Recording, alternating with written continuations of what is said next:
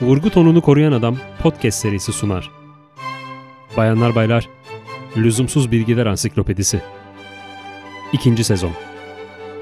Genel kültür, bilim, sağlık ve daha birçok alanda bildiğimiz şeylerin kökeni merak edenler için burada.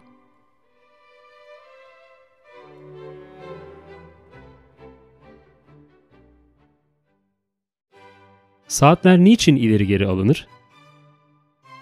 Birinci Dünya Savaşı süresince birçok ülke saatlerini yılın belli aylarında yeniden ayarlamaya başladı. Bunun amacı günün aydınlık saatlerini insanların uyanık oldukları zamana uydurmak, dolayısıyla evlerde ve sokaklarda yanan lambalar için gerekli enerjiden tasarruf sağlamaktı. Bugün de aynı uygulamaya devam edilmekte. Mart ayının son pazar veya Nisan ayının ilk pazar gününde saatler 1 saat ileri, Ekim ayının son pazar gününde ise 1 saat geri alınmaktadır. Diğer bir deyişle ilkbaharda size kaybettirilen 1 saat sonbaharda geri verilmektedir. Amerika Birleşik Devletleri'nde kış aylarında standart zaman, yazları ise gün ışığından tasarruf zamanı uygulaması kongre kararı olarak kabul edilmiş olmasına rağmen bazı eyaletler bu uygulamayı reddetmiştir. Bu eyaletlerde halen yaz-kış standart zaman uygulaması devam etmektedir. Yaz günlerinde gün ışığı yani aydınlık saatler çok daha uzun olmasına rağmen hala tasarruf için saatlerin niçin bir saat ileriye alındığı çoğunlukla anlaşılmaz.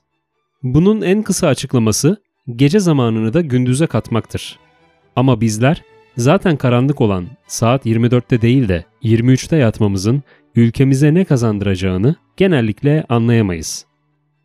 Saatleri ileri almanın kış mevsimi ile alakası yoktur.